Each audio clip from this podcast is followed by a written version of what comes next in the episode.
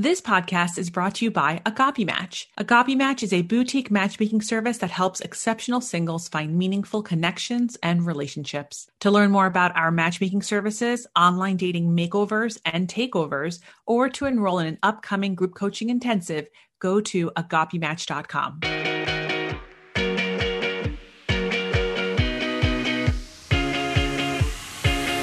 Welcome to Ask a Matchmaker. I'm your host, Matchmaker Maria.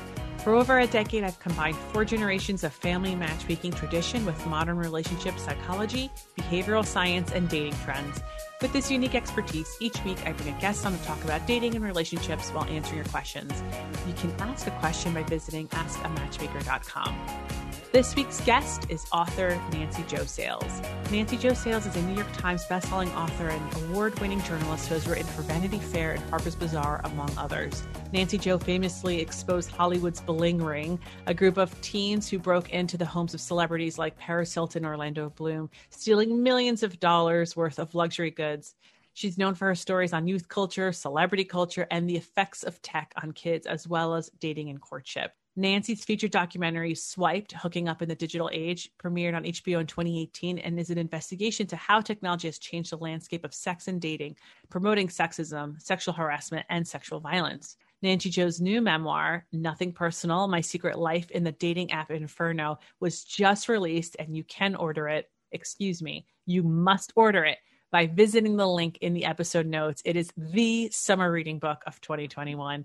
Nancy Jo, welcome to Ask a Matchmaker. Thank you. Thank you for all that. I am so pleased to be here. So, Nancy Jo, I could not put your book down. Um, this was actually, I want to give a shout out to um, Elena, who told me, like, you have to read Nancy Jo's book. And then I read it and I was like, okay, yeah, she has to come on the podcast. I can see why you thought this was an Ask a Matchmaker podcast guest. Oh, my God. Thank you so much. And I'm so fascinated with what you do too. And I want to ask you some questions too, because can I ask you a couple questions? Because I'm so yes, interested in, in, you. Sure. When you say four generations, so I'm trying to think like that's just fascinating. What does four generations ago of a matchmaker look like? Who was I know, she? right?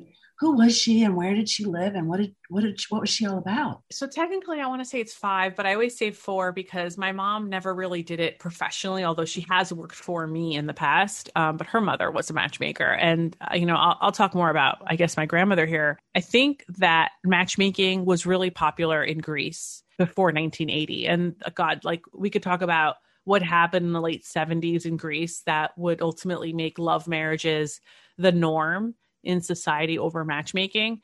Um, and also, like, I think just to kind of give a parenthesis here, you know, Greece was dominated by the Ottoman Empire for a really long time. And as a result, you know, Greece never went through a Renaissance period. You know, you look at France and Italy and Spain, you know, there's there's definitely a Renaissance period that happens there, not just in arts, but you can see it even in architecture. It's very different. You know, you know, if you go to Barcelona or Rome or Florence, and then you go to Athens. And that has to do with the Ottoman Empire like having full control. And then suddenly, you know, you, there's, you know, no longer the Ottoman Empire. So that that 17th, 18th century Renaissance period is gone. And then you have people that are trying to survive. They're making it through wars. There's World War II, where you know many Greek people died, as obviously as well as Greek Jewish people, but even just Greek people themselves. There was uh, just a lot of things happening in the 40s, and I, I mention this because it's all those generational matchmakers lived in those times. So, and then in the 60s and 70s, you have a junta. So things are even a little bit more strict you know there's a dictatorship happening uh, but at the same time all this dictatorship is happening villages uh, are suddenly having access to water and access to electricity. There's a lot of different polar opposite of feelings of things happening. Like life is hard, but it's also becoming easier in a way. And then suddenly, you know, dem- the third democracy is restored in Greece in the 70s. And the glossy magazines were already available in all of these other countries, but suddenly they become available in 1980 in Greece. And you have this entire generation of women that are born and raised in that period, like in the 70s, you know, late 60s and 70s, who have who have access to these glossy magazines that their parents never did, telling them that you too can be an independent woman, you too can have all of these things and have great sex and all that, you know. And then suddenly have this generation of women who just skip on, out on marriage. They just don't participate in that. And so you have all these like mix of things happening historically. And so when you ask me like about my grandparents and what they did, it's very different. And it's probably also my mom was not involved because my mom is part of that generation that grew up with the dictatorship and then suddenly glossy magazines where matchmakers are no longer needed, you know, for that. It's like now you're going to meet people out at bars or out at a club, you're independent, you know, you're given a different flair. And what I do, obviously different, is I'm setting up really busy New Yorkers who don't have time to swipe or have privacy concerns about swiping, and they'll hire me. But what my grandmother did, because like I said, matchmaking was popular prior to 1980. Uh, what makes a matchmaker a matchmaker is basically being able to have all of the good gossip in the village, holding on to it. Right. So basically, my grandmother was really good at making coffee and people would come over, oh, great. tell her all of the secrets, and she would hold on to those secrets. And then suddenly, when someone would say, "Okay, hey, I need to match my son or my daughter," well, who's the best person to go? Do you go to the person who knows everything that's happening in the town, who has debt, who has riches, who who what's going on? and um, that was my grandmother's responsibility in that community to set people up um, but of course, the difference again, you know, I'm setting up hoping that they get married in the next three years, whereas she's setting up someone, probably someone that they already might know each other. Right. But it's like a blessing sort of thing. And uh, they're getting married in three months. So it's very different courtship rituals between the communities. So interesting. As you know from reading the book, it's um, about my personal experience. So, in that sense, it is a memoir, but it's also what they call investigative memoir because I'm researching history and mm-hmm. studies and data and doing interviews with people in the online dating industry and interviewing online dating users. And this is so interesting to hear because one of the things that I learned when I was doing this book was I mm-hmm. looked back into the history of how people in, in this country first started to date. And really, women invented dating.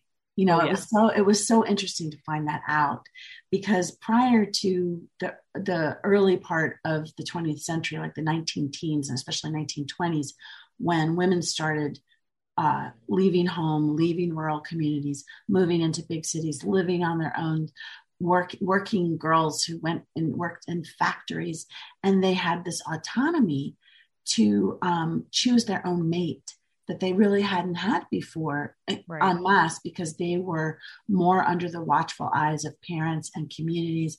And there was something uh, known as parlor dating, where they would literally go into the parlor. If they weren't that well off to have a parlor, they would sit on the front porch or the backyard mm-hmm. or front yard or whatever, and they would meet guys. Women would meet young women would meet men who their parents, their community leaders, sometimes you know uh, church leaders or rabbis or you know mosque right. leaders would would fix them up with and they would um, find out if they liked the person but it was all about interrelations and interconnections and and i don't mean to glamorize the past because i, I tell you right now knowing my own character and the way that i am as a person i would have wanted been one of those girls that hopped the train to New York City and got a job in a factory and started dating men on my own. That would have been me because that's just who I am. But, and so not to glamorize or romanticize the past, but we do know from an abundance of data, which I'm sure you're aware of too, that the most lasting relationships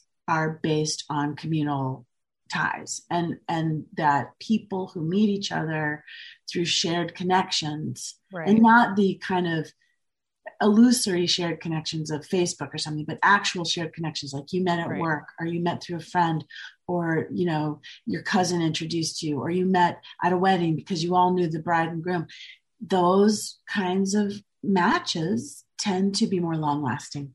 And I think that's where we differentiate like dating versus courting because what you just described is is not what we define as dating now like i think when i think of dating now i think of like two complete strangers have to have conversations not only about their values but how they define those values like and so what, often that's unfortunately left completely out oh, of, yeah.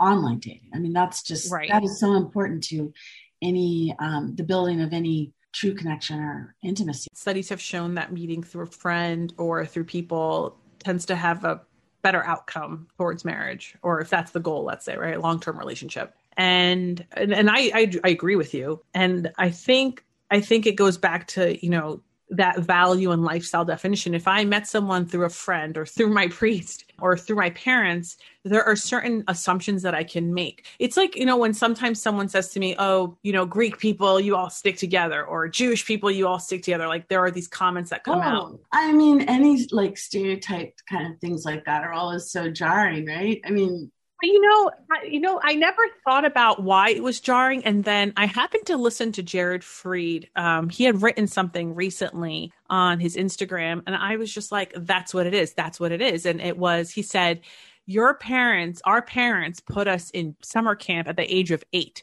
and that's basically a networking event." Essentially, you know, that way when you're an adult, you meet other Jewish people and you have this shared experience as children and as teenagers and as young adults, you know, and and you already know something about them. You have this familiarity with that person that you don't have with other people. And you know is it right? You know that's that's to the beholder of the opinion i suppose. But is there a shared experience that you have a certain value set and you share those definitions? Yeah. And, and i see that in my own subculture as a greek american. Um, you know I, I married someone who's also greek. It was i never said he had to be Greek. It was not, it was certainly not even on my top 10 of criteria.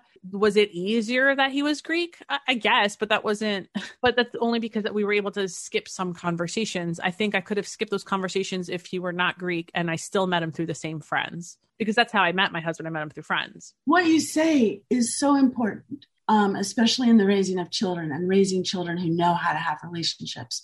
You know, I did uh, this book that just came out, Nothing Personal. It's more of a memoir, investigative memoir. But I also, six years ago, do that, uh, five, six years ago, did a book called American Girls Social Media and the Secret yeah. Lives of Teenagers that's all about how uh, tech is disrupting the lives of girls in, in, in very, very challenging ways. And one of the things that I have seen over decades now of covering youth culture is that kids are less involved in social activities where they learn just purely how to have you know friendships, friendships. In-person, yeah in-person, in-person friendships you know also the kind of learn how to have the kind of baby steps that lead to relationships like i go to schools and give talks, especially around the, the publication of that book. I went to a lot of schools. And one of the things that we often talk about is nudes because nudes are such a scourge. You know, there's, there's, um, I've talked to girls who get asked for nudes in sixth grade or get sent unsolicited wow. nudes in sixth grade. And it's, you know, starting very, very young. And so, what I came to find out through these talks that I would give and talking to kids in schools is that very often they're exchanging nudes or getting unsolicited nudes or getting asked for nudes and all that kind of thing before they've ever held hands or hung out like with a, a boy, a girl, or, or you know whatever whatever gender or sexual orientation somebody is. They're not learning now the, at the same level the kind of baby steps you need to take towards intimacy. I wish every kid would watch a documentary film called The Octopus Teacher. My My Octopus Teacher. Did you see that film? I did not. You would love it. It's it's a it's a film. It was nominated for Academy Award, and it's about a man's relationship with an octopus. But really, what? And she's this little octopus. She's only about this big, and I'm. It's, she's like the size of a football with these long, beautiful tentacles. But what it's really about is about intimacy and how to become intimate with someone. He she is a different species, but they develop a relationship that's extraordinarily close. Wow. And it develops over time. It develops over shared experiences where they are together and seeing each other go through things, especially he observes her life and gets to know about her. Sometimes she's scared of him, she runs away. And then, you know, he watches her whole basically life cycle because octopuses don't live very long, unfortunately, and it's it's sad in the end. But really, I thought to myself, this is what we're losing. This is you know this is what we're lo- losing is the ability because everything's so mediated now through tech, through dating platforms, through Instagram, through Facebook, through Twitter, through the multiple, multiple ways that people, you know, navigate their intimate spaces through tech companies now. We're losing those serendipitous, spontaneous, in person, real, natural, organic ways of connecting and getting to know each other and find love with another being. And that that is one of the things that I I sort of bemoan about the digital age is the effect that it's having on not just kids but adults too and their ability to connect you know it's supposed right. to this is the great irony is that it's supposed to make us more able to connect it's supposed to be so convenient and so quick that's kind of almost what's wrong with it is that it's too quick Right. I feel like we can blame technology on a lot of things, but I also think in this newer generation, there's also, I'm not, I don't say the word blame, that's a bad word, but I think there's also some responsibility on parents too. And let me, let me tell you what I mean by 100%, this. 100%. I have, and it's not, I don't think it's going to be the way you think it is. So I have noticed an uptick in the last three or four years, three years, that an inordinate amount of people, men and women, are adult virgins. Like they have no dating experience at all. I'm not a statistician. I have not done the study, but if just in my own professional experience, I would say that one in four young adults have not had a sexual experience before the age of 30. I'm not surprised that you think that at all. And I'll tell you, I mean, I actually write about it in the book, but go ahead and, and I want to talk about that, but like I want to tell you from like my own experience um, by having noticed that, especially as a matchmaker, like you know I had to uh, set these people up sometimes too if they decide to hire us. I asked them like, well, tell me why you didn't have any dating or sexual relationships until now. Like, what's going on? And the amount of people that say to me, you know, I just wanted to concentrate on my career. It's, that's always the reason. And then I ask them, well, tell me more about your parents. And it's like, oh, well, my, and what I'm, what I get at is that sometimes it's not, yes, technology can make it easier or harder to meet people. That's, you know, depending on the circumstance. But I also feel like there is this responsibility to the parents as well who don't give their children not just the tools, but the opportunity for mixed company, let's say if we're talking about heteronormative now, mixed company interpersonal communication opportunities? Well, 100%. You know, I don't know if you know the uh, feminist writer Laura Bates. Mm-hmm. She's British and she's done this really great book recently called Men Who Hate Women about the really ugly, scary corners of the internet that are all about the incels and the. Right. And it's an intersection in my book too, is that a discussion of of the rise of you know really extreme misogyny online and how that how this plays into the dating space too but what she and i got into a discussion about was how parenting uh, you know we, we know that there are um, these sort of predatory websites that like literally like this isn't some conspiracy theory. Like laura lays it out really really well in her book and she she goes into how she posed as a young man online to see how they are preyed upon by these websites and these misogynistic communities and what's called the manosphere to you know draw them into this like extreme misogyny and stuff and it's really scary because it has real real consequences in real life. But the other thing that she and i started talking about that i think is so important to note is how parents are for the very reasons you describe are unwittingly promoting misogyny by not allowing their young boys their boys to engage in kind of like very natural and so social activities with girls. There's too much pressure on girls and boys to achieve. Their time is like completely strapped. They they you know you have to study for your ACT and then you have your mm-hmm. flute lesson and then you have uh, you know then you have this and tomorrow's your soccer game and you know there's not a lot of time to do what you know my mother describes you know my mother's 85 and I talk about her a lot in the book too and you know things were never perfect again I'm not believe me I'm not glamorizing the past and a million terrible things happened to me along the way like going back to the 1960s and 70s but she, we have talked about this. And as someone who is older, she talks about, yeah, we would just like go to the soda shop and mm-hmm. like after school and there'd be boys there and you know not everyone is straight i'm not saying that but in her day there was this intermingling of boys and girls in more natural kind of circumstances than we have now and it was unstructured time in which they would do things like dance they would like put right. like, you wouldn't have to be necessarily dating someone to um, dance with them to a, few songs on the jukebox at, at the soda shop. And, you know, these kind of low stress, not sexualized, that's really a really important element of all this is that they're not sexualized. Like my daughter is 21 now, but she went to a few, she went to an all girls school in New York, but she, she did go to a few of those dances that they have now. And she was really turned off. And I was turned off too as a parent by how much pressure and stress there was on the girls to get a dress and have hair and makeup and and be like this kind of perfect you know sexy looking teenager at this dance. And it was it's really too much. There's too much sexualization. There's not enough just natural talking being together whether you're girl boy or, or whatever identity you have.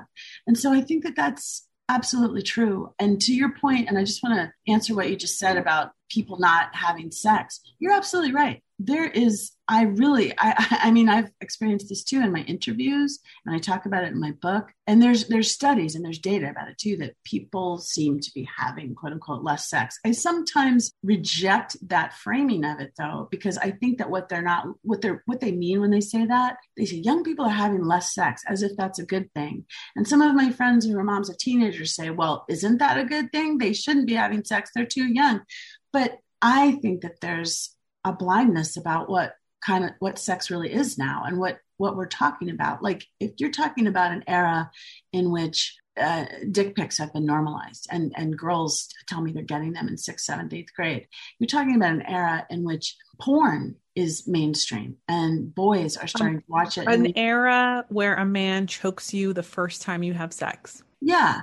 And you're talking about, I think what they're not taking, they mean intercourse. When they when you see these right. studies that say people are having less sex, young people are having less sex, they mean intercourse. Mm-hmm. They're not talking about the the different myriad different kinds of sex people are having. There's a whole lot of masturbation masturbation to porn, masturbation to nudes, masturbation to conversations that take place on dating apps. Boys and young men tell me that they go on a dating app not to find love and connection and get married, like the dating apps promise, but to jerk off to some real life woman having a sexting chat with them, you know. Mm-hmm. And I'm not blaming them either. I'm just saying, and I'm not judging them either. I'm just saying that, like, when we see these studies that say less sex, we're not they're not look these these researchers are not looking at the whole picture of what is mm. really going on and the the final answer to your you know the, all these important points that you raised. The other thing i think is that um, and I, I talk about this in my book. If it is true that young people are in fact having less intercourse and less in-person meetings and and mm-hmm and sexual experiences, I am not surprised at all based on what it's like when that happens. Because when I went and had these some of these experiences that I talk about in the book with with younger men that I encountered on dating apps, a lot of time it's not fun. Like it's not what I remember like that kind of hookup sex being because I've it's not like I only started having hookup sex in the age of hookup when we're talking about hookup culture. I mean, one night stands always existed and and you know, I've had them before, but they were way better and in the past and they were way more fun because people were more able to communicate in bed because they were not thinking about porn. They were not taking moves from porn so much. I mean, there was porn, but it wasn't like readily available and men watching it several times a day, which a lot of them do now. And so I think, yeah, like a lot of hookup sex is bad. Like there's a, there's actually a a trans person in my film. I did a documentary film in 2018, Swiped, hooking up in the digital age, and I love the moment when they they say hookup sex is bad, you mm. know. And so because you know, I just I'm just referencing their comment because I just it's not just me that it's not just like I'm older and so like I I didn't have the right experience or something. This seems to be a trend, right? So if right. you if you are getting off to masturbation, nudes, porn, whatever, if you don't know how to have forget about a relationship with someone, a conversation right. with someone because you have been overstrapped for scheduling your whole life as a kid and you've never even been in a room with with an, a person of the, the, sex that you're attracted to that isn't some like high pressure thing where you all have to like get your picture taken a million times for instagram and look perfect huh? you know and it's just so scary and if when you have maybe gotten into a situation where there's a possibility to have sex, somebody starts doing something really weird because they've seen it in porn and it's not what you want, but they think that's what they're supposed to do because of porn, mm-hmm. like choke you or be violent. I mean, is it any surprise? Like, is it really any surprise that people that young people are like, I'm just gonna opt out of this whole thing? But then they need somebody like you. They need some eventually they're lonely enough yeah. or they're they're alone or lonely enough to know that they need help. They need help to try and figure this all out because they haven't been given the tools to do it themselves. Does any of that like resonate with what you're hearing from your clients? It, it does. It absolutely does. And that's why I want to I want to tell you two things. Like if you it's funny, like I'm Greek, right? And so people always assume I'm a Greek matchmaker, but I don't have a lot of Greek clients. I usually have maybe one Greek client a year and they're only hiring us because they're that wealthy or that busy like they have to they have they can only use me. They don't have other options, right? And the reason when people say like why don't Greek people hire you is because Greek Americans specifically specifically, and like myself as well, we have been raised under this organization called Goya, Greek Orthodox Youth Association. It's something that you belong to for thir- for 10 years, right? And what you do there is you have dance competitions like Greek folk dancing competitions across the country. You have Greek theater. In fact, I coach Greek theater for um, my community here. My mom did for 28 years and I took over. And in these groups where you have um, they also have like we also have um, co-ed volleyball teams and like all the communities. There's like 18 communities in the state of new jersey. So just imagine how many communities are in other states. They all compete with each other. So you see people in your goya in your community four times a week so which meant when i was growing up and even the kids that i coach today they see they have interpersonal communication activities that are not phone related it's pure dance theater sports co-ed you have to learn how to speak to each other so that when they Greek Americans become adults, they already know how to talk to people. They already know how to meet people. They're their own matchmakers. I don't have to get involved at all. Right. But then immigrant I have are one way that people have always met people of you know similar interests, similar ties, some you know close and family. That, that what you just said, that knowledge of like, yeah, our parents are overscheduling us, but they're overscheduling us in social environments that have nothing to do with like, can you get into Harvard with this? Like so soul crushing. My daughter's private school, which is an amazing school, and I I have nothing bad to say about the school. And I really have nothing bad to say about the parents either, because I think that they're all, you know, they're feeling the pressure too. And they think that mm-hmm. this is good mm-hmm. parenting. They think this is how they're going to do good for their children. But my daughter's school, in the beginning of the year, they bring the parents into the auditorium and they say they read off these index cards. They have asked the girls to write down what they want the parents to know, right? And what they typically would say. And the first time I heard it was in seventh or eighth grade, because that's the first year she was there. They say things like, Tell my dad I don't want to go to Harvard. Tell my mom it's okay if I'm not skinny. Tell my dad and my mom I can't study till two in the morning. I'm tired. Like all you look around and all these parents are just like staring at their laps. Like they are so ashamed. But I don't know that it changed their behavior, but it really, really should because this is what these girls wanted them to know, you know. And then they read an index card that said, Tell my mom everything she does is great. And I was like, That's my kid. I know she said that. And so I went home and I woke her up and I was like, What did your index card say? And she said, everything you do is great. And that's because I let her be. I let her play by herself. I watch her. I don't want her to get in trouble or anything. I don't give her a phone ever, ever. But you don't? No. She, I mean, she has one now, but she never hardly uses it. In fact, it drives me kind of nuts sometimes because I have to get in touch with her and she's never on it. It's it's always on airplane mode. She reads books. I'm not, you know, I know parents get into this thing where like, I'm so such a great parent and you're not. And I'm not trying to do that. I'm just trying to say like she is not they want to tell you that their their children are going to be somehow harmed if you don't give them a phone. It's quite the opposite. She tells me that she looks around the library in college when she's studying and she's like, Mom, nobody can pay attention. They're right. all like they look at their phone and they then they study then they look at their phone and they study she's like i don't get it they can't and this is what the studies bear out too so really i know you say it's like i know i understand what you're saying like it's not just tech it's parents too but it's like the parents giving the kids tech way too early. As you've been speaking, um, it made me think of I don't know if you read um, Caitlin Flanagan in the Atlantic. She wrote this amazing article last year called "Private Schools Have Become Truly Obscene," and it has to do with like this this sort of you know if you're paying this much money especially for manhattan private schools what are the expectations of your children?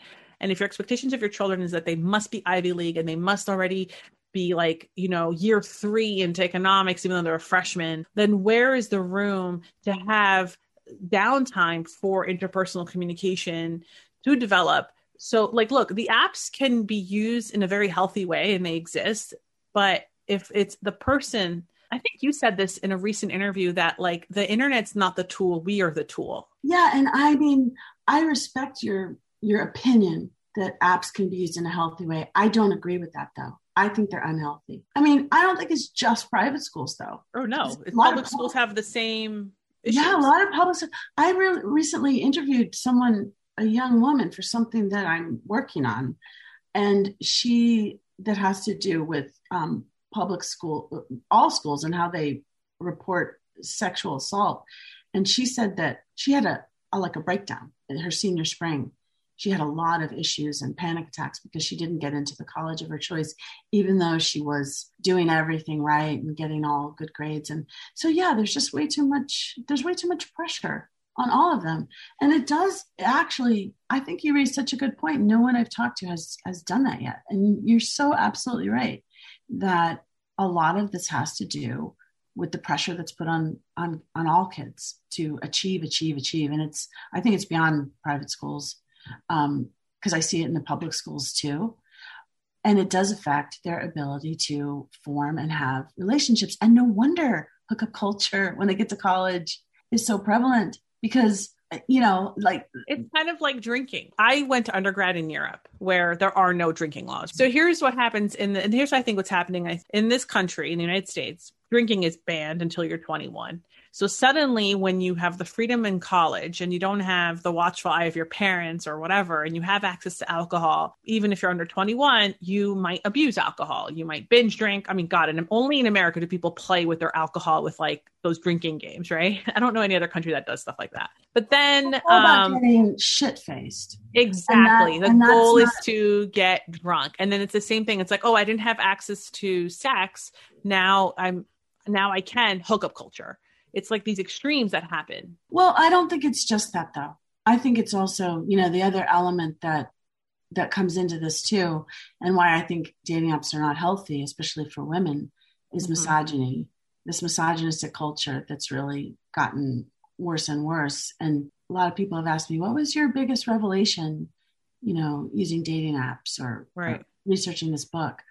And one of the biggest revelations that I had is that millennial men are really sexist. And they are this is borne out in studies that they are more sexist than their fathers. I mean sexism exists. Really?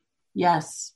Well it's in the books. Misogyny exists. Sexism exists. We can finally talk about it and not hopefully have people say oh, well you know what about what about what you know not engage in what whataboutisms and try and tell us that we don't have like a systemic problem here. We do.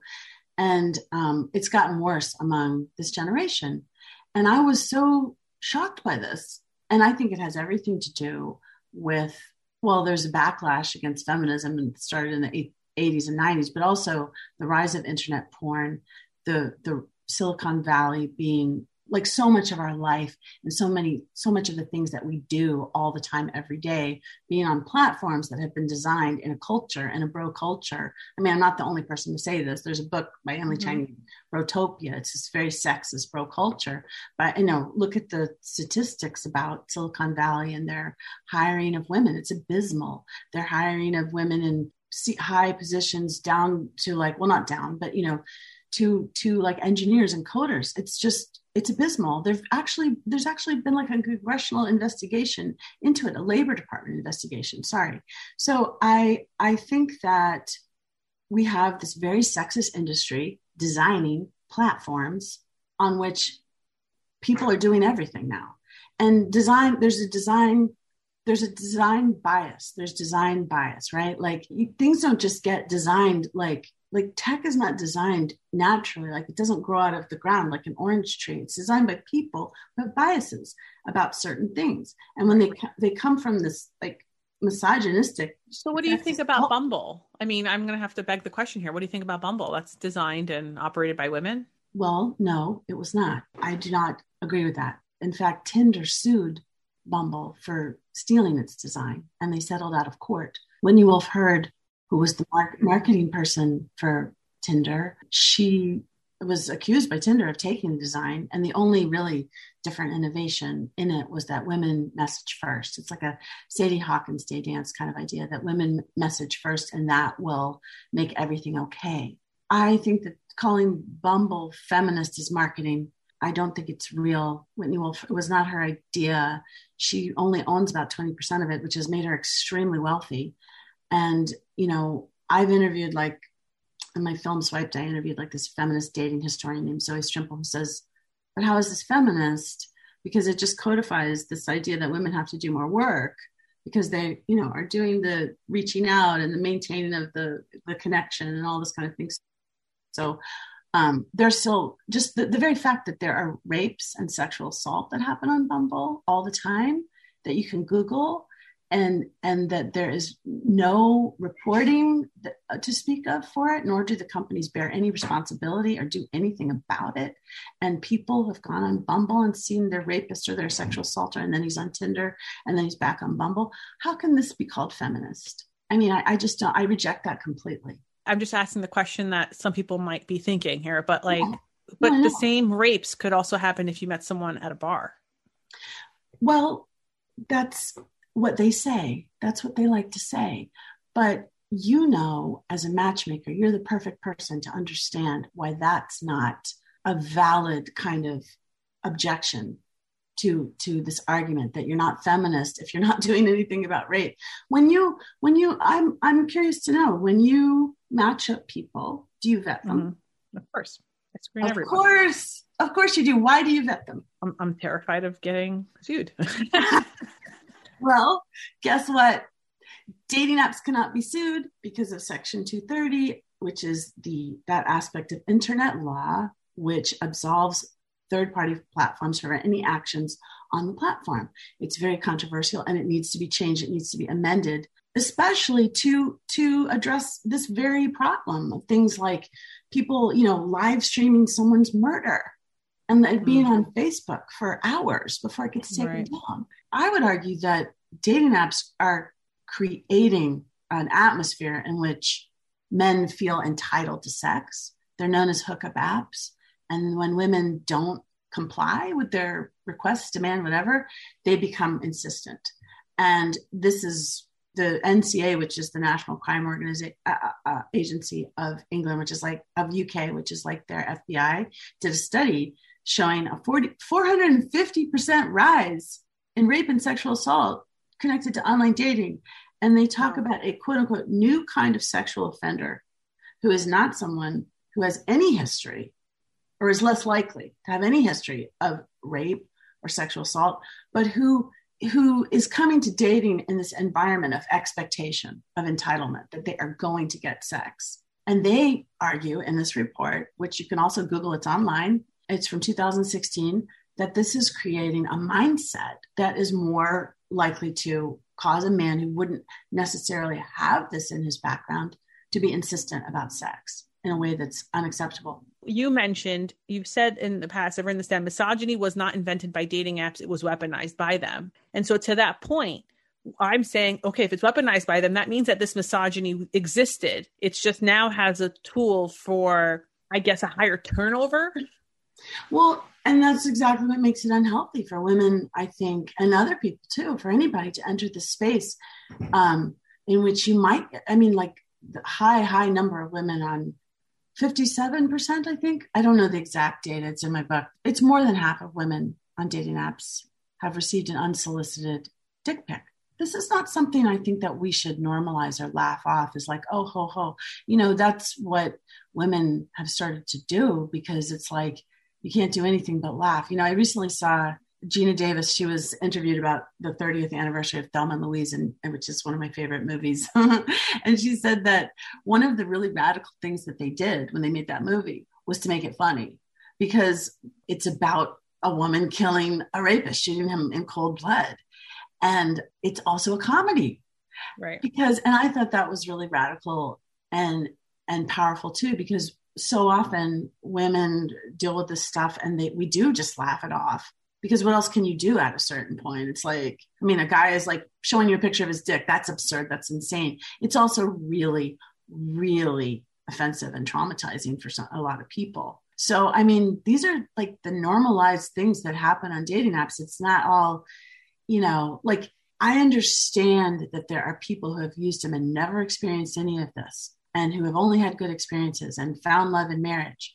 But and that's fantastic and i and i and i'm happy for those people. But what about all the other people? What, what about all the other people that this is happening to? Are they not important? Is their experience not as important? Of course it is. In fact i think the default should be not like oh but people are getting married but oh the default should be there are people getting raped. We need something to do something about that right now. That mm. should be the focus. In and yet you know when you say that it's like oh you're a party pooper or like oh you just don't believe in love or something. I wish i didn't you know. I i, I wish i i wish i didn't feel you know so invested in love and sex and dating. I wish i wasn't so interested in it because it would make my life a lot easier. I i love weddings. I love you know people getting together. I love the end of shakespeare plays when the wedding happens and i tried to end my I tried to end my documentary film with a wedding that happened on Hinge. And we went and shot it in, in Mexico, in Cancun, and we shot the whole thing and everything. But, you know, when you peeled back the layers of what was really going on there, it wasn't, it was just like more part of the same thing, which is right. which, what I mean is that, and I talk about it in the book, was that the lovely couple, I, I really, really love them. Like we're still friendly. Casey and Stacy were their names. And Casey is a really sweet guy. Stacy had been on dating apps forever, never found a guy who wanted to commit. It was Casey who decided, he became the decider in the whole thing. So the app once again becomes the guy deciding this, you know, it's like a tool for men to decide hot or not, swipe left or right, fuckable or not, hot or not. Type. Yeah. yeah, yeah, you know, relationship material or not, marriage or not.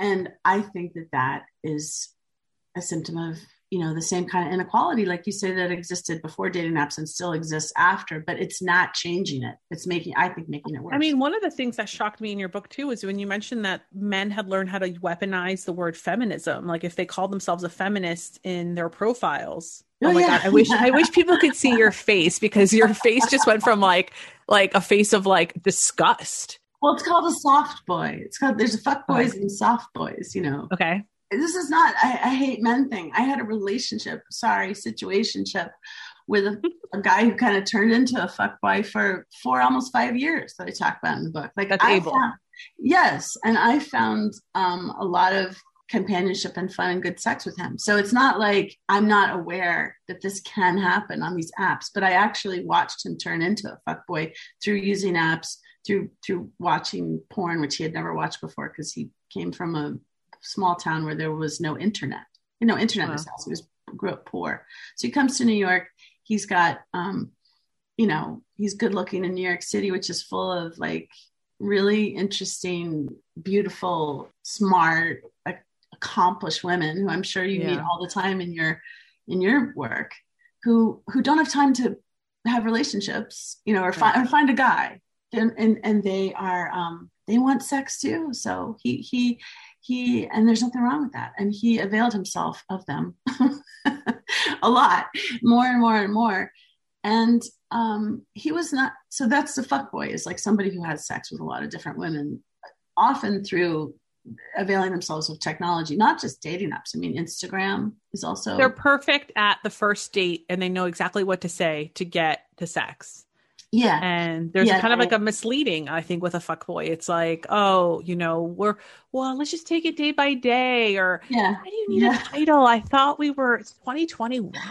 You yeah, know, yeah, I, I, know exactly what a fuck boy is. Okay, what is know, a soft boy? okay, so soft boy has it's a fuck boy in in uh, feminist man's clothing or something. Like they might put that they're feminist in their profile and they might um, say all the right things but in a different way. Like you know i really i really love reading the work of you know some feminist writers. They really you know act really sensitive and they but they're just a fuck they're just doing the same fuck fuckboy thing but they're they're excusing it through basically doing whatever they want and not considering your needs but they're excusing it through being in touch with their emotions and and your you know like just wanting us to all be very emotional here and present you know they're more philosophical i feel like i've dated a lot of soft boys now that you've given me the they're vocabulary for it they're yeah. full of shit justin garcia who's the research director for kinsey institute of sex told me that this is the biggest change in dating and mating since the agricultural revolution 10 to 10 to 15,000 years ago. So online dating. Yes. Yeah. So we're sort of like the frog in the pot uh, you know, like not realizing like it's getting hotter and hotter and hotter and we're about to boil. But this is, I think, you know, really challenging for everyone and men too. I mean, a lot of men hate online dating too. Good mm-hmm. guys who don't like the impersonality of the anonymity, the ghosting, the, you know, the, the coarseness and the callousness of it. And they, they reach out to me too. And I hear from them too. I just don't think that there's any reason except unless you are brainwashed by corporations to think that this is the only way to date. And you know from your own work that it's not the only way to date. People are exhausted because you are laboring, you are doing free labor for corporations. It is not about finding your love. And that's not something to get depressed over. That's something to be empowered by, to take back your power, meet people in person and meet people, whether it's through, I don't know, through a matchmaker, through I have ideas of how to meet people. right. no, I've started to meet people through, and this sounds super nerdy, and I, I apologize how super nerdy it is, but I've started to meet people through playing chess. In the pandemic, I started I playing that. online chess. Yeah. And I started to meet people that way. So, That's amazing. Yeah. So I mean, you can meet people and and, and, and you automatically have something in common, which is you like to play chess. I've had a couple hundred people get into relationships this year, not so much through matchmaking, but through the advice I'm about to give, which is like how to meet someone, how to meet someone during a pandemic in real life. And that is Oh, that's great. Taking advantage of the online resources that get you offline. So I'm a big, big, big supporter of meetup.com, eventbrite.com. Go on there and select like, oh, hey, I'm going to go out every Tuesday for the next three months. Pick a day that fits there. I also believe that this is going to be the year, the summer, and then the fall of the birthday. If you have a friend who has a birthday in July and August, you need to call them and be like, Are you having a birthday party? Because you need to invite me. Start forcing your friends to introduce you to their friends. Like, push it. Push like, oh, like it used to be. Like like we're saying that it used to be. And we don't want to go back to the past when when women were controlled but we do want to take what was good in the past. And what was good was that people helped each other to find love. We yep. helped our friends. We used to do it you know even when i was a young woman. I mean i still do it I'll do it. we no well no it's your job but we used to do it. We had dinner parties. That's where i met my my my first husband at a dinner party we used to have these, I describe it in the book. I mean, that marriage wasn't any bed of roses, but I did get married to a guy. I had we had gone to college together and I knew him in college, but then because of our mutual friends in college, we had dinner party and uh, he was there and we fell in love and got married. So we used to do these things for each other. We used to, we weren't like thinking like, oh, I am having this dinner party so my friends can get married. But that was kind of in the back of your mind sometimes. You would think like, oh, you know, she, he's not seeing anybody and she's not seeing anybody. Maybe they'll like each other. I mean, know. I had a client recently get into a relationship because she joined Meetup at my suggestion and she joined a Spanish class that meets virtually and there was a mm-hmm. person in the class.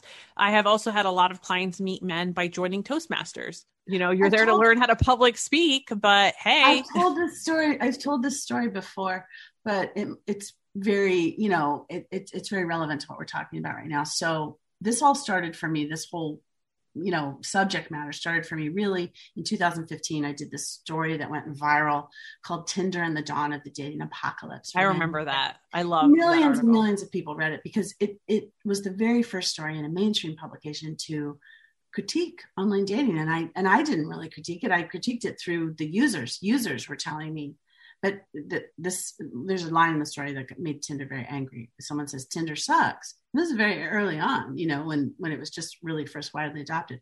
So one of the guys in the story who was like, you know, your typical online dating kind of fuck boy.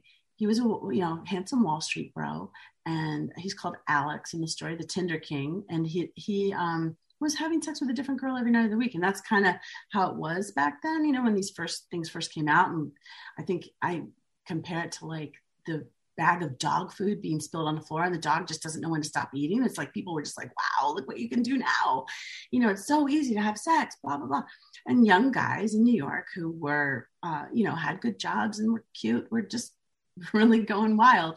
Well, cut to several months later, he and I stayed in touch. We were you know became really good friends and because i don't ju- again i don't judge anybody for what they're doing like i think that this all of this stuff is affecting all of us in ways that isn't like our fault i mean of course you have to take responsibility at some point for how you treat people of course but the trends are are corporate driven so he texted me and he said, What do you do if you feel like you're going to kill yourself? This wasn't because he wasn't succeeding in online dating. This is because he was overly successful in the sense that, you know, fuckboys kind of rate their success. There was too many, too, too many anonymous hookups, uh, too much alcohol, too much cocaine. And I told him, Go to the emergency room. And he did. And he um, went to rehab for all of those things. There's dating app rehab now. What does that tell you? That you really can get addicted to this stuff. And he, his therapist told him, you have got to find a hobby. You've got to find something that you will do that is not online dating, you know. So he started swing dancing and he became this big guy in the swing dancing community and he met the love of his life swing dancing. Now that sounds corny and silly and not everybody wants to swing dance. I, I get that. But there are other ways to meet people right. than through dating apps and the dating apps have set up this you know kind of impossible situation for a lot of people where it's not going to lead to a relationship and we know that from data.